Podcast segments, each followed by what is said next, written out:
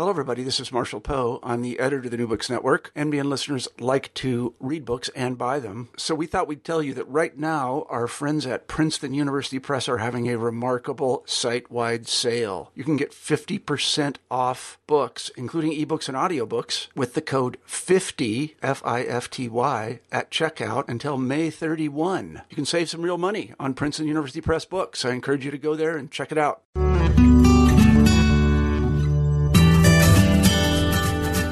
Hello, and welcome to New Books in Global Ethics and Politics. I'm John McMahon, PhD candidate in political theory at the Graduate Center of the City University of New York and one of the hosts of the channel. I'm also a fellow at the Center for Global Ethics and Politics, which sponsors the podcast and is part of the Ralph Bunche Institute at the Graduate Center. Today, I'm speaking with Ayten Gündoğdu, Assistant Professor of Political Science at Barnard College, Columbia University, about her new book, Rightlessness in an Age of Rights Hannah Arendt and the Contemporary Struggle of Migrants from Oxford University Press in 2015. And really, it's one book, but it's kind of three excellent books in one, all of which would have been um, quite good on their own. But somehow she is able to pull this off all in one really fascinating, very engaging, and very critical volume. Um, on, the, on one hand, it's a book that's a generative and careful and creative and critical reading of Hannah Arendt. On a second hand, it's a thoughtful grappling with the precarious conditions of migrants in a contemporary situation. And I suppose on a third hand, um, it's also a critique of human rights, It's not just kind of a gap between principle and implementation, but an investigation into the perplexities of the human rights framework itself. Now, in this course of this book, um, Gündoğdu engages a number of different issues, including uh, important concepts in Arendt's thought, rethinking her notion of rightlessness, her critique of human rights, uh, the relationship between the political and the social realms, the relationship between labor, work, and action in the Vita Activa, the notion of personhood, and the idea of a right to have rights, all um, controversial in some ways, parts or dimensions of Arendt's thought and all rethinkings of Arendt that are responsive to the situation that Gündoğdu describes with contemporary migrants. And this is really, I think, kind of illustrative of the method that she's engaged in throughout the book, which is not only to uh, rethink Arendt, or definitely not to apply Arendt to the struggles, the con- political actions that contemporary migrants face and are part of, but also to use an exploration into the political situation of migrants to rethink Arendt herself. And in doing so, not only is Gündoğdu giving us a new framework for understanding the precarious conditions that migrants are often in around the world, but it's also a way to rethink our relationship to an evaluation of Hannah Arendt and important concepts in her thought. Uh, I, I, think is clear. This is a very um, excellent book. I encourage you all to read it. And in the meantime, I hope you enjoy our conversation. I'm now joined by Ayten Gündoğdu, who's assistant professor of political science at Barnard College, Columbia University. She's the author of Rightlessness in an Age of Rights, Hannah Arendt and the Contemporary Struggles of Migrants, out from Oxford University Press in 2015. Ayten, thank you so much for joining us on New Books in Global Ethics and Politics. Thank you very much uh, for inviting me, John. I'm yes. looking forward to our conversation. Me too. I mean, I, I, I, absolutely loved reading this book, and I mean, I, you know, would urge listeners to go out and read it themselves. And I think kind of one of the things that was most impressive to me about it was that it's kind of uh, an impressive, it's impressively two books at once, and then it's a really kind of thoughtful, critical rereading of Arendt, and at the same time, it's a very um, kind of incisive analysis of the contemporary struggles of migrants. So, given that it's kind of an impressive way that you brought those two together, I was wondering if you could tell us a bit about your own background and how you came to write this particular book.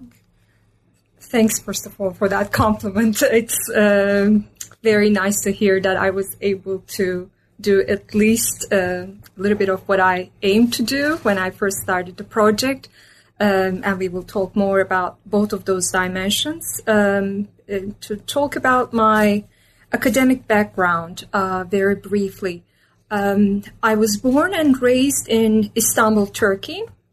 I had my undergraduate education uh, at Boğaziçi University in Istanbul, and I was actually I majored in translation and interpreting, so I had nothing to do with political science for a long time, and then I ended up taking quite um, a lot of political science courses and then decided to have a PhD in political science and applied to grad school and got admitted to the University of Minnesota. And um, I basically uh, started my PhD there in 2001. So if you think about that date, basically I arrived in the US just a few weeks before 9 11. Um, and that, I think that background, that uh, historical political context was very much important to the formation of my thinking, to the questions that I ended up posing, and perhaps as important as the academic formation that I received at the University of Minnesota. It was a time when we saw increasing securitization of questions related to immigration and borders. Uh, it was the time to ask those questions in academic work. Um, and I was uh, at the right place to ask those questions. And I say that because the University of Minnesota was, and it, it still is, um, a great place for approaching uh, problems of world politics in a critical manner. And it does that in a very interesting way by encouraging dialogue between two subfields, political theory and international relations, that are often not talked together. Right. Um, and that has become especially the case because the subfield of international relations, especially in the US, has become more and more quantitative mm-hmm. over the years, which makes it very difficult to have a meaningful conversation with uh, theorists who adopt interpretive methods. But it was that kind of dialogue that was encouraged there. Um, and it was also a place where different forms of critical theory uh, were thought, taught.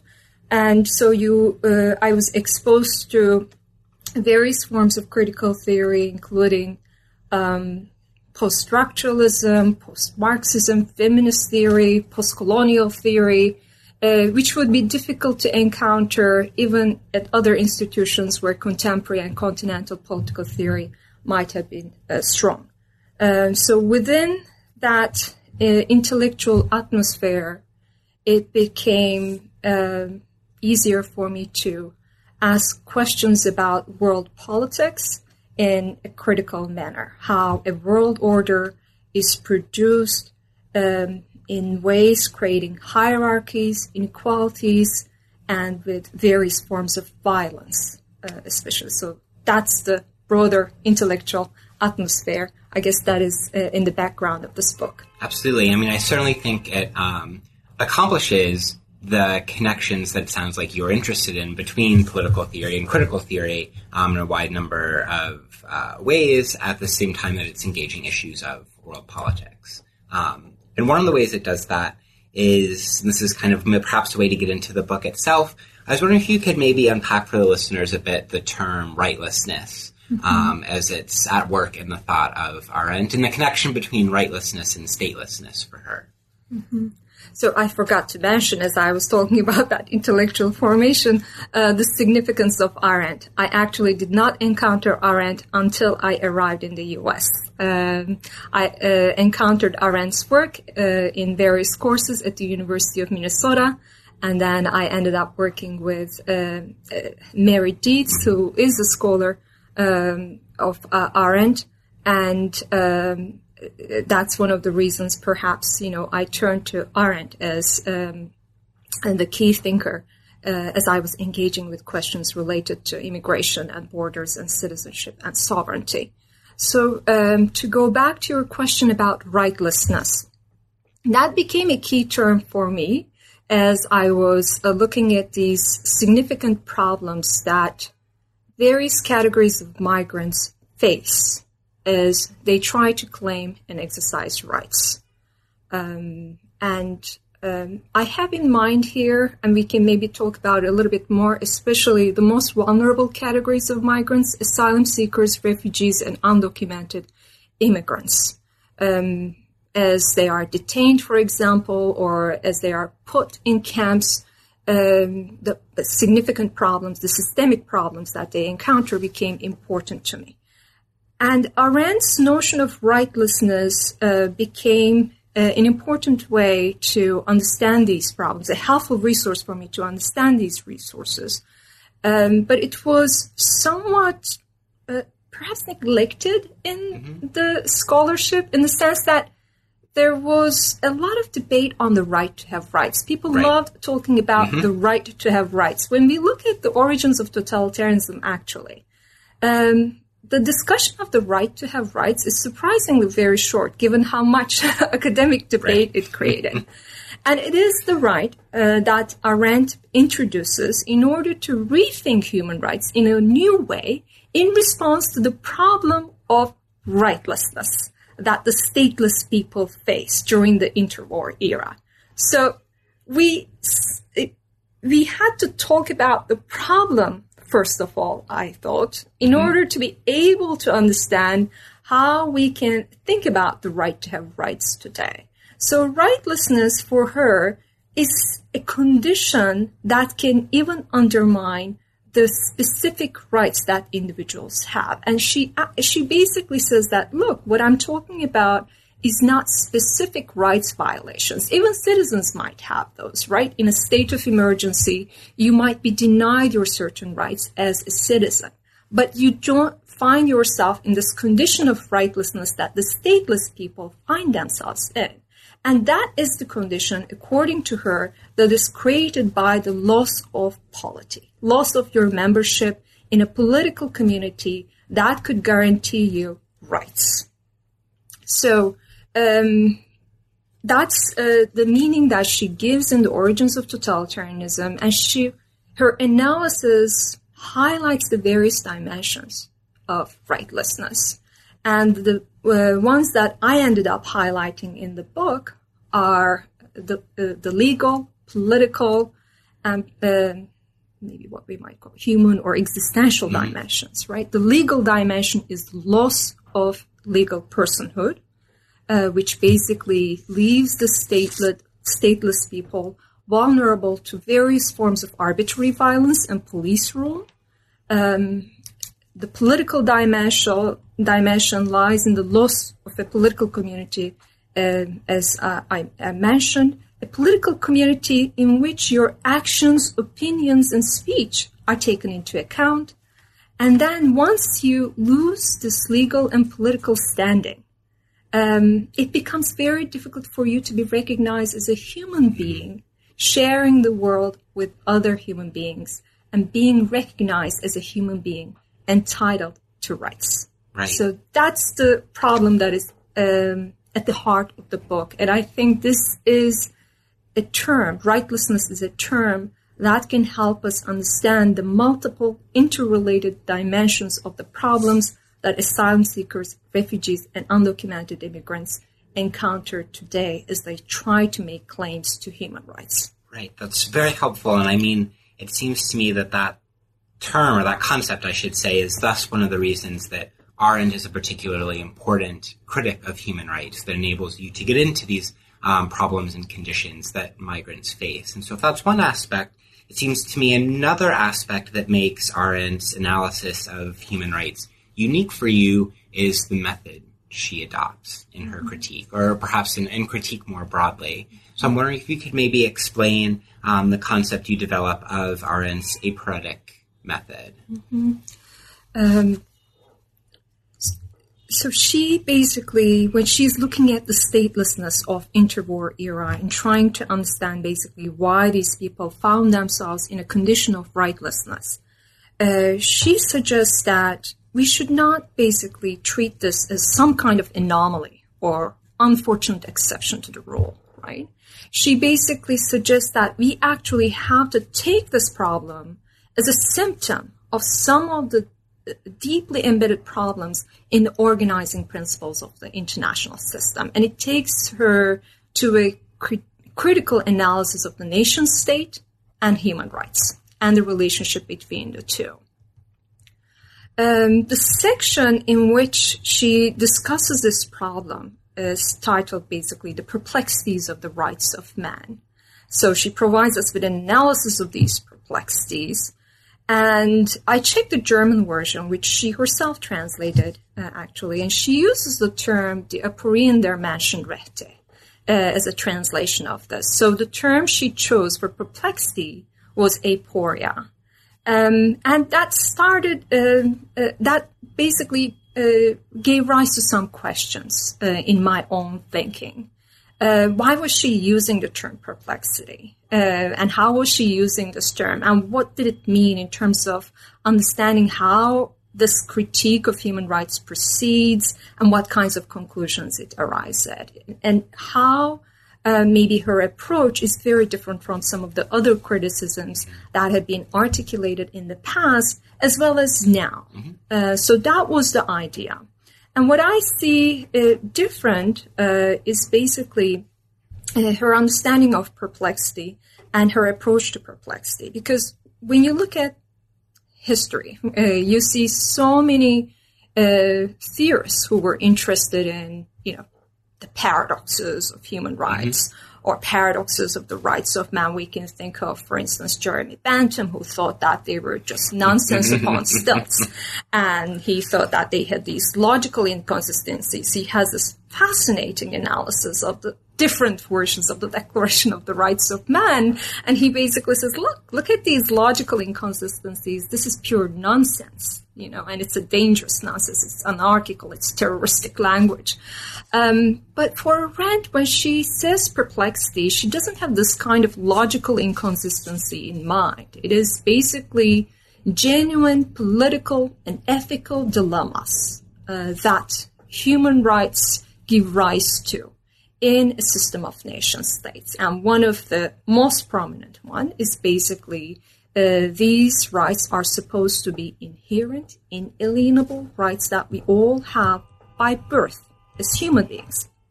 Right?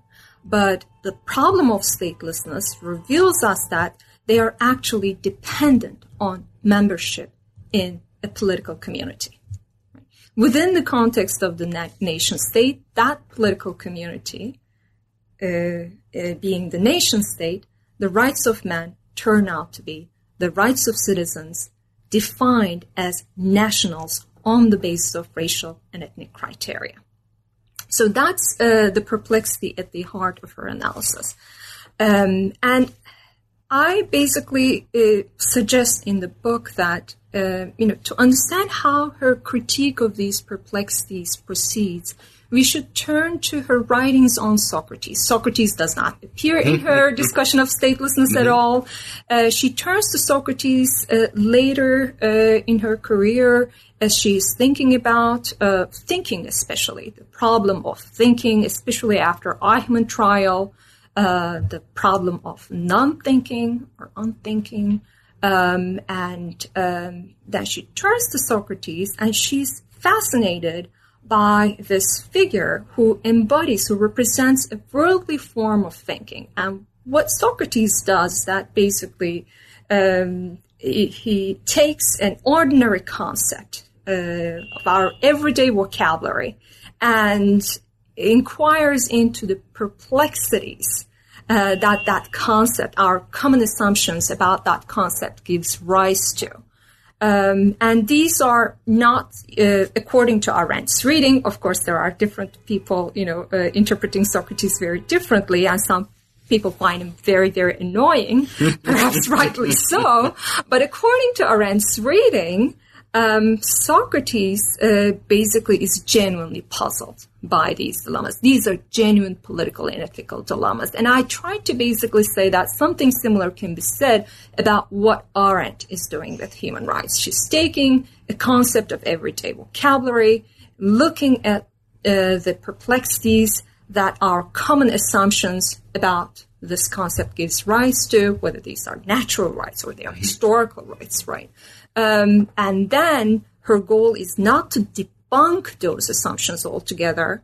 Just like Socrates, she's trying to find out what might actually be truthful also in these opinions. So, as different from Plato, Socrates, uh, according to her, is a, a thinker um, that actually values opinions and trying to find not only what has become questionable in those assumptions, but also what remains truthful after that kind of inquiry. So at the end of her uh, critical inquiry, um, I think Arendt basically, as she engages in this kind of aporetic method, uh, an aporetic approach that examines uh, the perplexities of human rights, the common assumptions that we have about them, uh, in order to see what becomes relevant and what becomes questionable in the face of statelessness, she doesn't end up debunking human rights altogether. Mm-hmm. It's different from perhaps many criticisms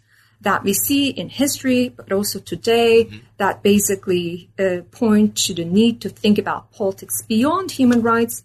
She actually proposes to rethink human rights. Right, so, and, and it seems like that one of the crucial aspects of this for you is her understanding of human rights, or maybe rights uh, for her more specifically, um, as something that as things that are equivocal and contingent, and that's part of kind of the refusal to debunk human rights. You know, here you contrast her with Agamben. Um, so I was wondering if you could maybe talk a little bit to the importance of um, equivocality and contingency mm-hmm. in, in for Arendt, but also for you specifically. That's a very good question. It is uh, so she basically examines these perplexities of human rights, and now she it's a, it's a very radical questioning of the underlying assumptions of human rights. But uh, the puzzling thing is that it ends with also a radical reformulation of human rights. So how is this even possible? So one way in which it is possible, as I said, is basically she's uh, perhaps one way to read her critique is this kind of you know, almost Socratic inquiry into the underlying assumptions of human rights in order to rethink them in the face of an emergency uh, posed by statelessness. Um, the other thing that becomes important is precisely what you have been highlighting, right? Basically, she uh, as she's writing the origins of totalitarianism, she, Arendt grapples with significant historiographical questions. How do we understand an event that is unprecedented? How do we basically uh, give and un- uh, give uh, how do we understand it without uh, basically making it look as if it's inevitable? It logically follows from the history of the nation state let's say. So i think when she's uh, uh, when she's giving us a critique of human rights she looks into the their perplexities but the conclusion she draws from that is not that the problem of rightlessness that the stateless people faced was inevitable. Inevitable given these uh, tensions of the nation state or given these uh, perplexities that uh, defined uh, human rights within this system of nation states. In, in, instead, I think what I ended up doing, what I uh, uh, read in her writing, was that they are contingent. The problem of statelessness uh, is contingent on a set of elements uh, that she discusses in that history. I think it's not surprising that uh, the analysis of statelessness uh, comes at the it is at the very end of the volume mm-hmm. on imperialism so the damage that imperialism inflicts on the constitutional state, the European constitutional state, for example, is crucial because she's talking about the boomerang effects of imperialism and how um, the practices that were supposed to be, you know, uh, just uh, going to be kept for overseas imperialism were actually then adopted in Europe itself against uh, racial and ethnic minorities, how racism itself uh, gets transformed um, as a result of basically the practice of overseas imperialism. The, it, the structure of the camp, the camp itself, she highlights, was invented uh, in uh, the context of overseas imperialism to contain the so-called undesirable mm-hmm. elements, and then it gets imported to Europe. Uh, so contingency becomes important for understanding uh, the problem, uh, the, the, structural conditions of the problem, without basically saying that. Uh, given these perplexities, given these perplexities of human rights, it was inevitable that we would have rightlessness. There were other elements in the story that uh, there are other elements in the story that she's telling us that are really important for understanding uh, what happens. Right, thank you. Um, as we kind of move on to discuss chapter two of the book, now I'm going to ask you a question that we could probably spend an hour talking about on its own. Um, so feel free to kind of be as, as um, concise as you want, and you actually do this in an impressive, you know, 15 pages or so in the book. Um, but you try to rethink the controversial notion in Arendt of the distinction that she makes between the political and the social. Um, so rather than kind of getting into um, the entirety of the debates around that issue, which you cover very effectively in the book, um, I was wondering maybe if you could uh, walk us through your particular reading on how she's using those terms, not so much as a kind of um, sharp distinction between different realms, but talking about the process of politicization. Mm-hmm. Mm-hmm.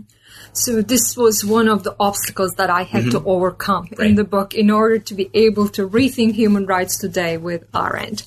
Um, and she has been a, a think she's a thinker who was criticized for drawing a very sharp distinction, as you mentioned, between political and social realms, or political issues uh, related to freedom versus socioeconomic issues related to labor or poverty. Um, and uh, she is uh, basically seen as a thinker who uh, is deeply against the politicization of socioeconomic issues. And her critique of the French Revolution is usually taken as a very uh, important statement that actually shows that kind of split. Uh, she's usually read as saying that the French Revolution was doomed to fail from the very beginning because it ended up politicizing the social question or uh, poverty. So what I ended up doing is one, I tried to highlight that, you know, it, and, and I tried to do it in other chapters as well.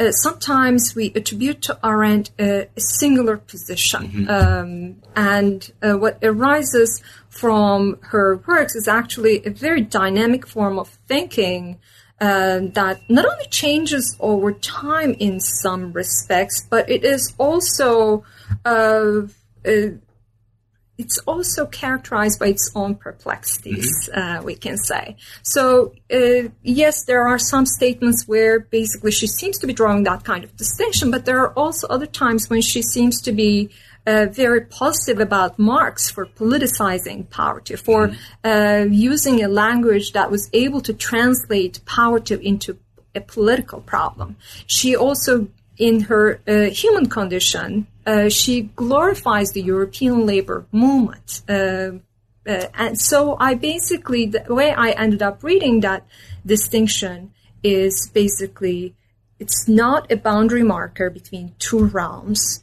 or two different sets of issues uh, and two different sets of actors, but instead it is how we approach problems uh, such as poverty. Uh, right? Uh, and these are important problems given that in human rights too, there is a tendency to draw a strict distinction between civil and political mm-hmm. rights versus social, economic, and cultural rights. And I was trying to go against that distinction and I was trying to see if we can actually uh, use Arendt's uh, political theory to do that.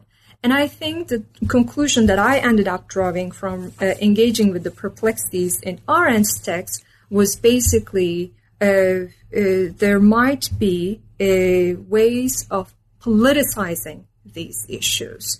Uh, she's not a thinker that is against the politicization mm-hmm. of these issues as long as these problems are basically articulated as problems of common concern that relate to how we understand equality and freedom in a political community. That's why she likes the European labor movement mm-hmm. because they were, according to her, not acting narrowly, very narrowly, as the trade unions did, sticking to a particular issue and not actually seeing um, how that can be translated into an issue that relates to the political community at large by drawing connections between social justice and political freedom. That's why she likes the labor movement. They were precisely able to make that kind of translation and build those kinds of connections between things that were not seen as related. So this kind of politicization uh, it should be, I think, at the center of our efforts to think about politics of human rights in an Arendtian fashion. But what do we do with the social? Mm-hmm. So I ended up interpreting the social in terms of a set of mechanisms, discourses, um, institutions and practices that might hinder precisely this kind of politicization that I have been talking about. And in the realm of human rights, we see a troubling convergence between two discourses recently, human rights and humanitarianism, or we are seeing the humanitarianization of mm-hmm. human rights. Um, and this is not to criticize humanitarianism altogether. There are various actually critical voices within the humanitarianism field itself. But what we are seeing increasingly, and this has become uh, prominent, especially in response to the recent refugee crisis as well, uh, the moralization of suffering, the tendency to see uh, the people who are facing problems of rightlessness as suffering victims who are incapable of enacting their uh, rights, who merely need basic necessities. Mm-hmm. Um, and uh, Arendt provides us with resources for a powerful critique of what might be wrong uh, with taking compassion as the centerpiece of politics of human rights. And the, one of the uh, conclusions that uh, I make in that chapter actually, that kind of politics uh, can turn into anti politics very easily in the sense that it can deny political agency to the very subjects that it, it, it tries to protect. Mm-hmm. It can uh, deny the singularity of uh, these um, subjects. They become a suffering multitude, losing their singularity and agency altogether. And it can actually, according to her, compassion when mobilized, you know, in public to address suffering, it can also become even more crueler than cruelty itself. Mm-hmm. She has a very interesting reading of Melville's Billy Budd, which basically I think can uh, be used, and that's what I ended up doing in the book, in a way to think critically about um, the mobilizations of compassion in the name of uh, humanitarian interventions, for example. Right now, uh, I have been thinking about that particular section in relation to some of the recent efforts in Europe to save um, victims, and mm-hmm. that's the language that's right. being used, victims of human trafficking and smuggling. Mm-hmm. And NATO ships are supposed to be used for these interventions to stop the boat, to intercept them. And in some of the early documents about these operations, they actually talked about casualties mm-hmm. that might happen. So it basically uh, this kind of humanitarianism can end up um, producing and reproducing the very problem of rightlessness right. that it aims to redress. And I think her conception of the social uh, in On Revolution, uh, the social question, her critique of uh, the French revolutionaries' approach to poverty can provide us with critical insights into this particular version of humanitarian approach to human rights. Right. And I mean, it seems to me then that, that this chapter and really the whole book is, is an excellent illustration of what you talk about in both the introduction and conclusion that this isn't simply a matter of, you know, applying Arendt to a contemporary problem or a contemporary issue, but taking contemporary issue and seeing how it can enable us to rethink Arendt herself, right? And, you know, I, I think effectively, I mean, I mean, the way that I understand Arendt has changed a great deal as a result of reading of reading your book. Um, so I think that's really kind of uh, exciting and, and effective. Um, one of the many dimensions of the book um, that I really enjoyed, and you know, to kind of maybe pursue this question of the social a little bit further. Um, another aspect of it, it seems to me, is concerns about kind of administrative or bureaucratic logics um, that can arise in in response to the failure to politicize issues. Um, and so, as you term it on page fifty nine, um, you argue that we can kind of mobilize Arendt for a critique of the quote increasing tendency to treat challenging human rights problems as matters of humanitarian administration to be handled by experts, end quote. And so maybe you could kind of walk us through what an Arendtian critique of that tendency looks like. Mm-hmm. Uh, so uh, that's another uh, dimension of her approach to the social that might actually prove to uh, be a good resource for thinking about humanitarianism, especially in relation to refugees and migrants today. Um, and uh, it's uh, this kind of tendency that she discusses, especially in the human condition, mm-hmm.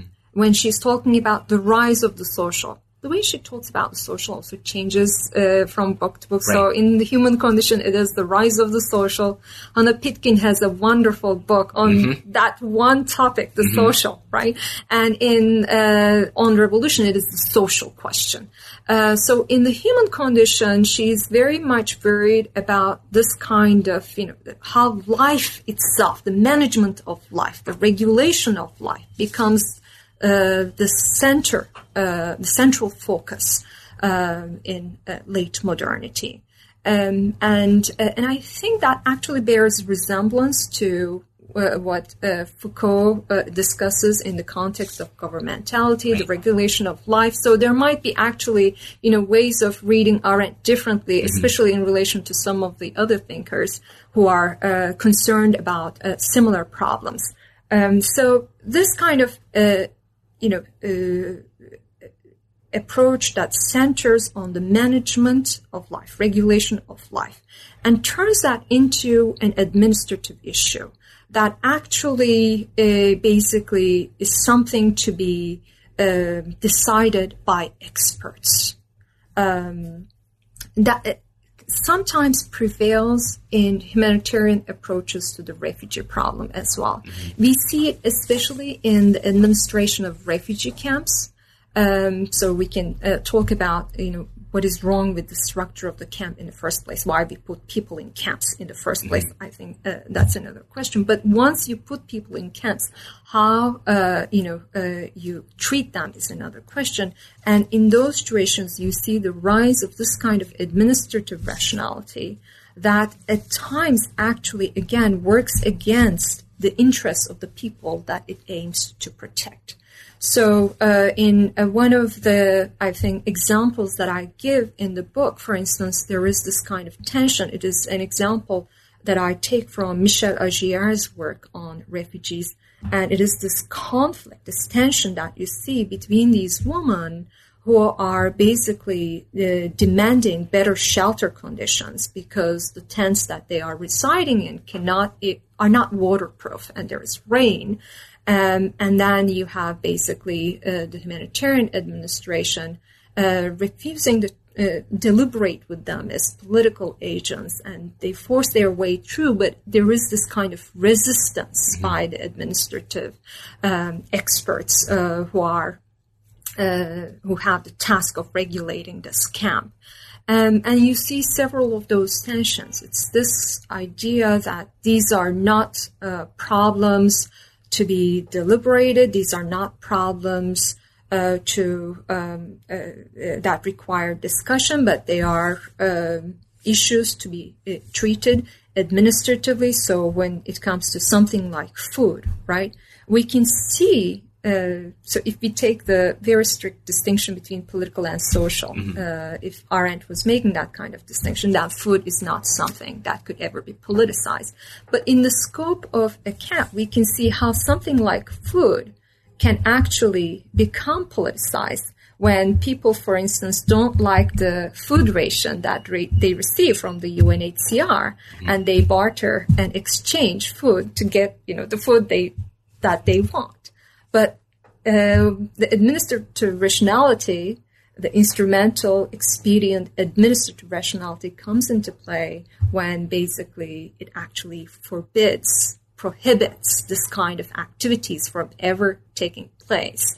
Food is not something to be uh, politicized. Food is not something to be debated or contested, right? You have a specific ration, food ration decided by an international organization mm-hmm. on the basis of the minimum number of calories that you need mm-hmm. and how we can maintain that. So it's the perfect example of the management of life um, that Arendt was critical as she was talking about the rise of the social in the human condition. Right, and it seems to me kind of the uh, the you know uh, obverse side of that is what you talk about in chapter four in terms of kind of the loss not only of political community but also um, of, of the ability for work and the ability for labor. And so, kind of before we get to the particular kind of uh, conditions in refugee camps and detention centers, um, you are also reinterpreting here, in this case, on the issue of work and labor and their relationship to politics and the relationship to the Vita Activa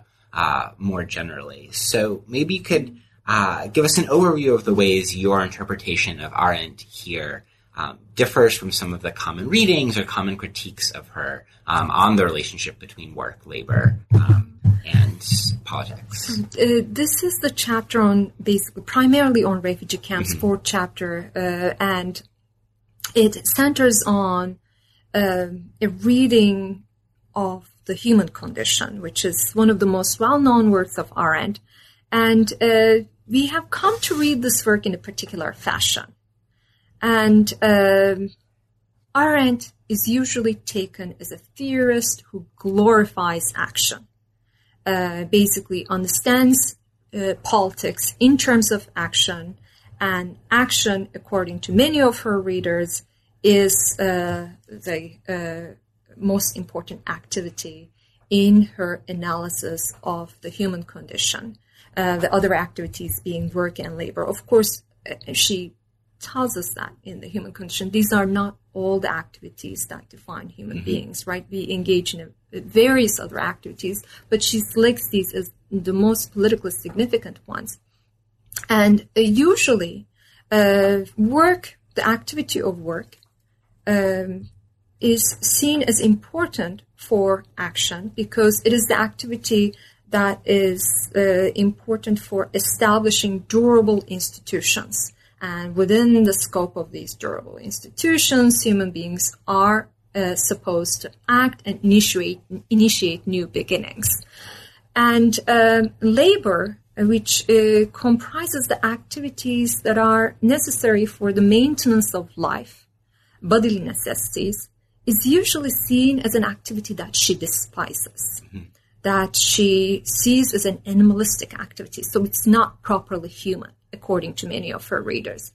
Over the years, actually for a very long time, and I'm indebted to these readers, there have been very interesting readings of Arendt. There have been very, very interesting interventions. She has been read as a uh, you know, as a theorist who basically loved the ancient Greeks, the, especially, especially the Greek polis, and even if that basically meant uh, just uh, favoring the freedom of the privileged few uh, who happened to be uh, these uh, free male Athenians, even at the expense of slaves and women. Um, she was taken as a theorist who basically uh, glorified the action of these Greek heroes. And there have been readings who contested that contested that um, Roy uh, is a very good example. There have been also readings that actually contested the idea that this is basically, you know, action is the most important activity. For instance, Patchen Markell has a, a, very insightful article on the significance of work. Um, but I don't know what is the powerful hold that this, hmm. you know, uh, hierarchical reading uh, has, right, or the Philhellenic reading mm-hmm. has, it has a very powerful hold. It becomes very, very difficult for readers to encounter the human condition in a different way. And it, it basically shapes our readings of Arendt significantly. Mm-hmm. So what I tried to do in this one is to, especially in chapter four, is to look at one activity that seemed to be neglected by most readers of Arendt. That is labor. That is the activity that is taken to be most animalistic. And when I uh, actually looked at the human condition, um, I realized that there are so many positive things that she says about labor. and for some reason, you know, these are not recognized. For instance, one, she says that this is very important, this kind of activity. And it can be anything, right? Eating, sleeping, uh, cooking food, all of these activities that we engage in to actually maintain uh, our bodily necessities, our, our bodily needs, this is important, she says, for actually uh, experiencing the elemental joy or the sheer bliss of being alive. It immerses uh, us, the human beings, in uh, uh, the earth that we share with other living beings. And uh, in addition to that, it's not just sheer vitality that it gives us, but it also, labor, uh, these kinds of activities are important for instilling in us uh, a sense of uh, confidence in the reality of life, in the regu- it gives us a sense of regularity and familiarity. It's just think about how these activities are important for us to give a sense of ritual right? Um, habits um, that are so important for living a regular life. But we have not perhaps paid attention to that because we take Arendt as a thinker who is fascinated by extraordinary begin- beginnings. But at the same time, when we look at her discussion of statelessness, when we also look at her writings on uh, the Jewish question, actually, uh, we realize that she appreciates being able to live an ordinary life. Mm-hmm. it is very, very difficult uh, for people who are forced into these extraordinary lives. It, it, uh, one of the examples that she gives in her uh, essay on the refugees is basically how even buying food, buying milk becomes something political, right? And I think you see that in the context of the refugee camps today too. Um, and labor is also important, uh, I argued, uh, because of its relationship to other activities. Uh, so it helps basically uh, uh, in the maintenance of the world that is created by the activities that she associates with work. And to that extent, it also is an important activity uh, that makes it possible for human beings to become political actors to act in that world. So that has been uh, the key idea for me. That basically means that once we rethink labor as a distinctive, as, as an important activity that allows human beings to be able to lead a life that is recognizably human, mm-hmm. then that basically means that there is actually no hierarchy that we could establish among those activities, labor, work, and action they are equally important for living a life that could be recognized as human. Right. And then maybe could you perhaps kind of uh, explain both how that rethinking of the relationship between, uh, especially labor, work, and action, um, in Arendt helps illuminate the conditions in, particularly in refugee camps today. And also, again, this is another example of how conditions in refugee camps, it seems to me, illuminate something about Arendt.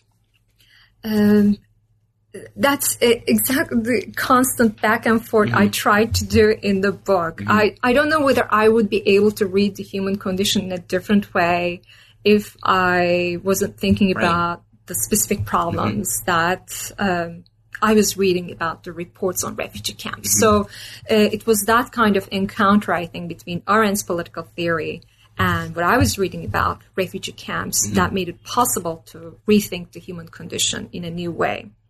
So, in the case of the refugee camps, um, I mean, the camp itself is a, an interesting structure. First of all, it is important to think about that structure, yes. right? It is basically, it, it represents physical isolation mm-hmm. from the rest of the world. Mm-hmm. So you have, you are a refugee, your condition is thought, taught to be temporary, right? You, uh, the, given that we still understand, uh, nationality as the norm, we see refugees um, as people who are in this temporary situation.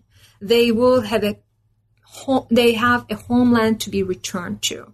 Right now, that uh, place might not be safe for them, but within a few years they will go back. So that's the idea.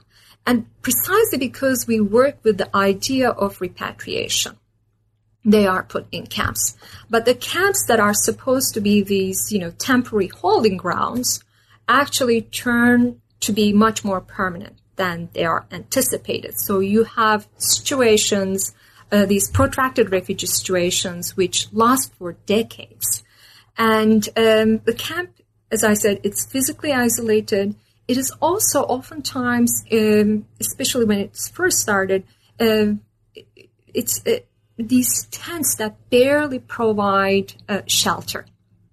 Um, so it is an environment uh, that basically really puts you away from the rest of the world. Uh, it expels you from political and human community. And it is also a place where basically uh, the routines of everyday life are interrupted. I mean, when you become a refugee, of course, your uh, everyday routines are interrupted, mm-hmm. but over time, people establish routines again. But the camp itself does not often allow that kind of uh, uh, routine to be established, or you establish it and then basically uh, you, you try to turn it into a home, and then uh, there's a decision, an administrative decision to actually uh, move you somewhere else for uh, whatever purpose that mm-hmm. they come up with. And uh, so it doesn't allow the type of um, the cultivation of the type of confidence in life that Arendt associates with these laboring activities, for instance, or the elemental joy of uh, uh, the elemental joy that you experience, the sheer bliss of being alive, right? Uh, that she associates with laboring activities precisely because you become uh, completely dependent on compassionate others, even to meet your basic necessities. I mean, the food ration example is, uh, again, it can be invoked here. It's a good example, but how you cannot forget about choosing what you're going to eat.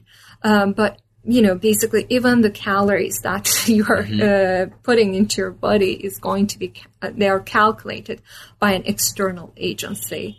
And uh, it, it's also, you know, uh, a place where that is deprived, especially in its early beginnings, uh, deprived of the many artifacts that she would associate with uh, the work, with work as an activity. Mm-hmm. It is uh, basically uh, uh, uh, you are trying to reestablish a world that is populated by these artifacts that um, can establish a sense of you know um, home and that becomes very difficult to do as well in the scope of a camp. And it is also a place where uh, the possibilities of action, of initiating something new, are significantly limited.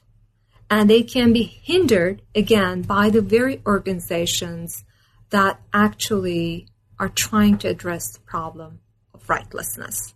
So it is a place where we see significant constraints on all of these three activities mm-hmm. labor, work, and action that are crucial, according to Arendt, if we uh, take her seriously, for being recognized as human, uh, as a human being entitled to rights. So without uh, basically uh, being able to engage in these activities, without being able to inhabit this kind of a world, with others who could recognize you as human, um, it becomes very, very difficult to be seen as a subject, as a rights bearing subject. Mm-hmm. So that's the problem with the camp. Thank you. Um, now, I of course would be remiss in you know if I didn't kind of follow your own lead in this book because you know as you pointed out from the beginning that um, Arendt's not just interested in critiquing human rights or rights but also in rethinking them. Um, so maybe spend kind of the last of our time on, on chapter five and on the conclusion um, of the book. And here you turn to Arendt's provocative move, and as you said, something that's been written about a great deal, um, her idea of, of a right to have rights. And I'm specifically, I'm most interested here in the way you talk about it, um, not as something that is based in a kind of normatively grounded or in some kind of justificatory framework, but instead grounded, or we might not call it groundedness actually, um, in what you call on page 165 political practices of founding human rights. Mm-hmm. So I was wondering if you could talk about the, the importance of that of that of that idea, political practices of founding mm-hmm. human rights. So th- that's a very important question for that chapter. Um, it is at the heart of that chapter in the sense that most of the time the scholarly debate on human rights, especially in political theory and political mm-hmm. philosophy, because human rights are now studied by so many uh, people in different fields. But in political theory and political philosophy, we have a tendency to focus on the question of foundations or justifications. What are the universal foundations mm-hmm. or justifications of human rights? Is it uh, dignity? Is it autonomy? Is it reason? Or is it something else that we haven't come up with yet? But how could we basically provide universal justification? And uh, that is an important question, and it has uh, uh, basically been answered uh, by drawing on a wide range of um, you know, theoretical frameworks, including the uh, basically, for instance, the Habermasian framework. Mm-hmm. And when uh, scholars turn to Hannah Arendt. Uh, she uh, stri- she strikes these scholars as a somewhat frustrating figure mm. when it comes to that question, precisely because when we look at the origins of totalitarianism, she formulates this, you know, a very uh, provocative and thought-provoking and really interesting phrase, the right to have rights. It's a very powerful mm-hmm. phrase. And uh, she says that's how, uh, this, in the face of the rightlessness of the stateless. This is how human. This is how we should uh, rethink uh, human rights, or uh, this is the one right that we become aware of, mm-hmm. right? Um, and uh, for many scholars, she doesn't actually provide a universal justification or foundation right. for the claim that she's making. And I agree with that. Mm-hmm. Uh, if you are, if our main question is finding a universal foundation for human rights, Hannah Arendt is not the thinker to turn to. Right. She does something more interesting. Uh, I think she changes the question uh, that we pose about human rights. It's not what is the universal justification, but how could we guarantee these rights? Mm-hmm. What are the political guarantees for these rights. Um, and uh, so, in the case of um, her proposal for proposition of, a, of the right to have rights, she suggests that this right basically uh, supersedes the current uh, international framework, which still works uh, in terms of agreements between states. Uh, it uh, is a right that could only guarantee by humanity, which has become an inescapable fact, and we might read that as one of the uh, as a statement that maybe you know um, signals to some of the uh, developments that we discussed in the context of globalization. Mm-hmm. But she also has this very pessimistic note. She basically says it's by no means certain whether that's even possible, right? So uh, what I uh, ended up doing in that chapter is to read her own pro- her proposition of the right to have rights as a declaration.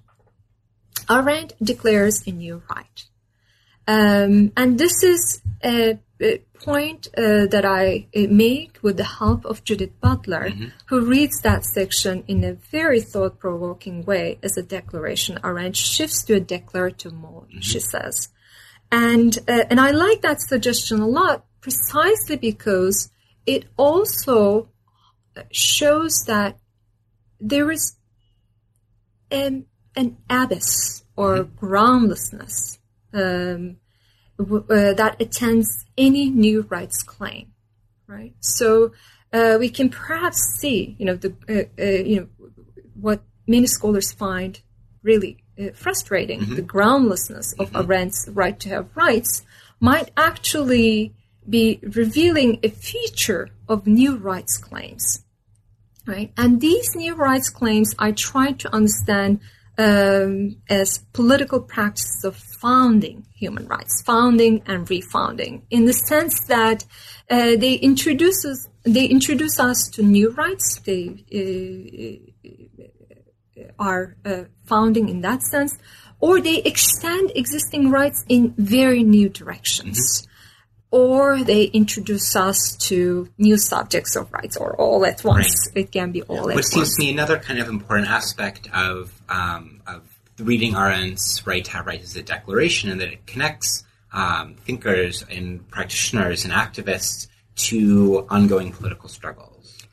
Exactly. So that was one of the ideas. Um, it's not that when we ask the question of the universal justification or foundation of human rights, we completely neglect those struggles, but perhaps our focus shifts mm-hmm. away from those struggles mm-hmm. at times when we are uh, asking that question.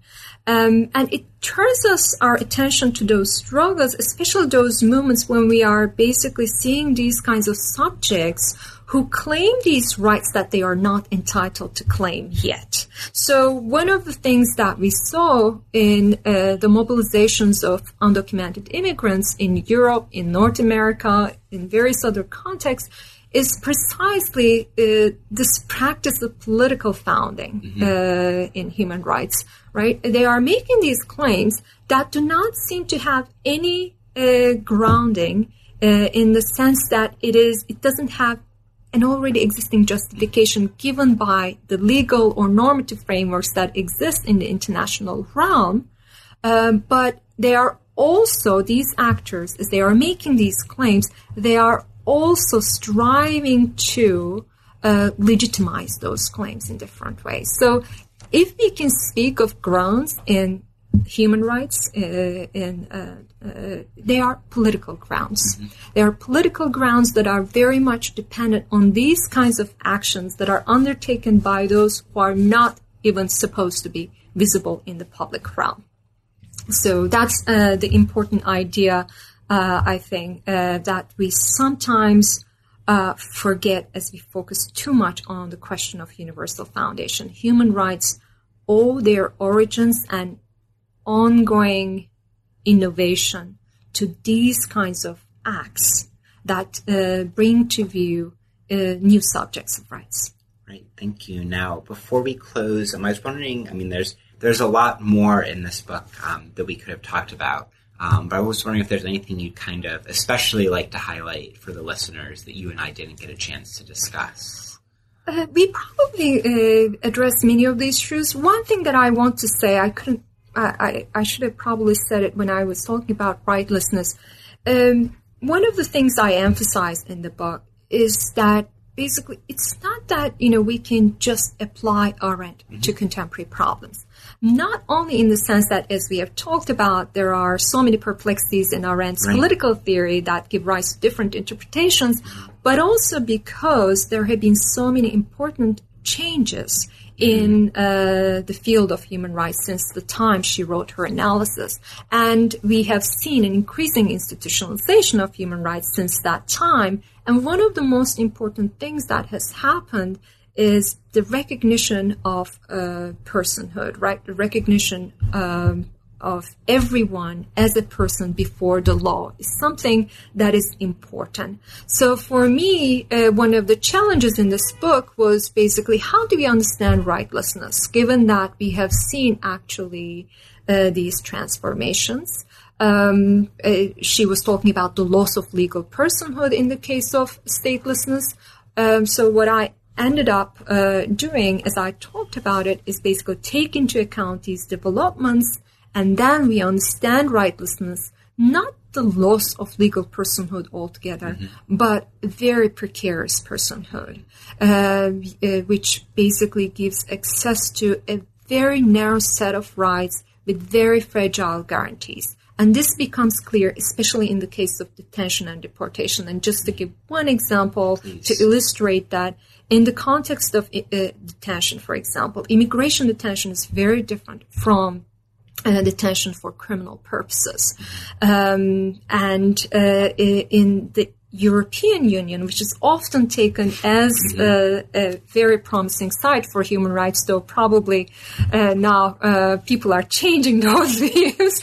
But uh, it, that detention can be, the immigration detention can be up to 18 months, according to uh, the directives, the EU directives.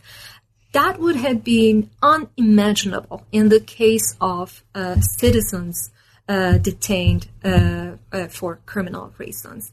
Um, and uh, I think uh, that shows the precarious legal, political, and human standing of asylum seekers and undocumented immigrants. And that's precisely what I try to mean by rightlessness this kind of precarious legal, political, and human standing.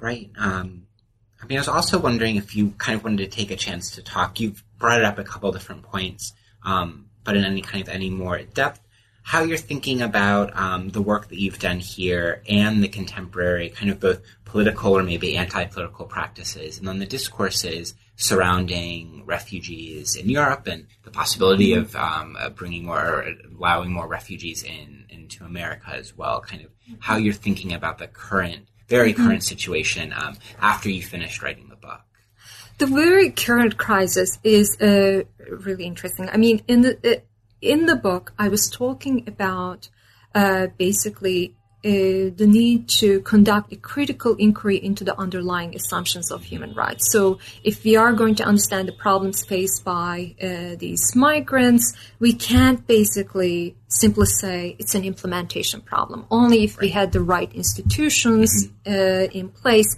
then we would be able to implement uh, these norms better. So, there are tensions within these human rights norms themselves that we should understand in order to understand the systemic problem.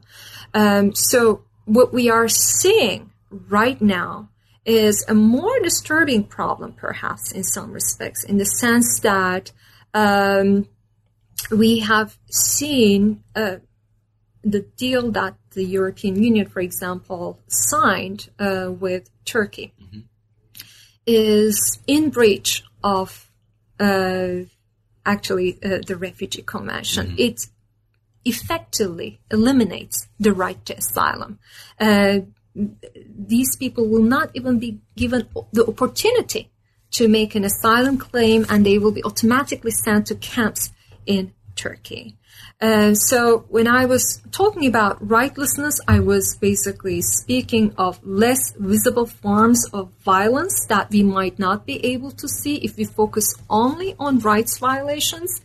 And right, and most of the time, you know, especially states who um, want to maintain a liberal democratic mm-hmm. image, they want to, at least on paper, look as if they are abiding by these human rights norms.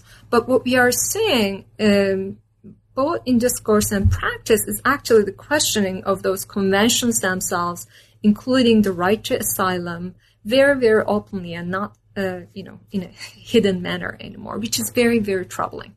Right. Um, and so to close, I'll ask perhaps it's the traditional closing question here on the podcast, and that is, um, what are you working on now? I am currently actually working on, uh, beginning to work on uh, a new project on personhood, uh, which is uh, related to one of the issues that I uh, mentioned earlier, and it is discussed at length in uh, the third chapter of the book. Um, with the rise of the human rights discourse, um, every human being has come to be recognized as a person before the law. And we have this interesting notion um, this term, this phrase, the human person. For instance, ICCPR speaks of the inherent dignity of the human persons. The rights are derived from the inherent dignity of the human person. So that phrase is interesting precisely because for most of history, actually, uh, not every human being was recognized as a person. And it is also an interesting phrase because it makes us think that right now every human being is recognized as a person. So I'm interested in actually this gap between the mm-hmm. human mm-hmm. and the person, uh, both historically as well as how what we thought to be the past, right? These specters of non-persons or semi-persons might be actually inhabiting our uh, contemporary world. Um, so migrants, um, especially undocumented immigrants, migrants in an irregular situation, um, are a very good example of that in many respects. Um, but um, I think I would like to think about it a lot, uh, think about this problem uh, by taking into account some of the other figures that had, that had been so crucial to uh, the ongoing definition of the person, uh, whether that's the slave or uh, the criminal mm-hmm. or the animal, mm-hmm. and how you know uh, our uh, definition of the rights-bearing subject is continuously defined in uh, and I'm again interested in those figures that are rendered rightless uh, in this process, who see uh, the, uh, those figures that are depersonalized mm. in this process. All right, Ayten, thank you so much for joining us on the podcast. It was a real treat to get to both read the book and now talk to you about it. Thank you very much, John. I really enjoyed our conversation. Thank you.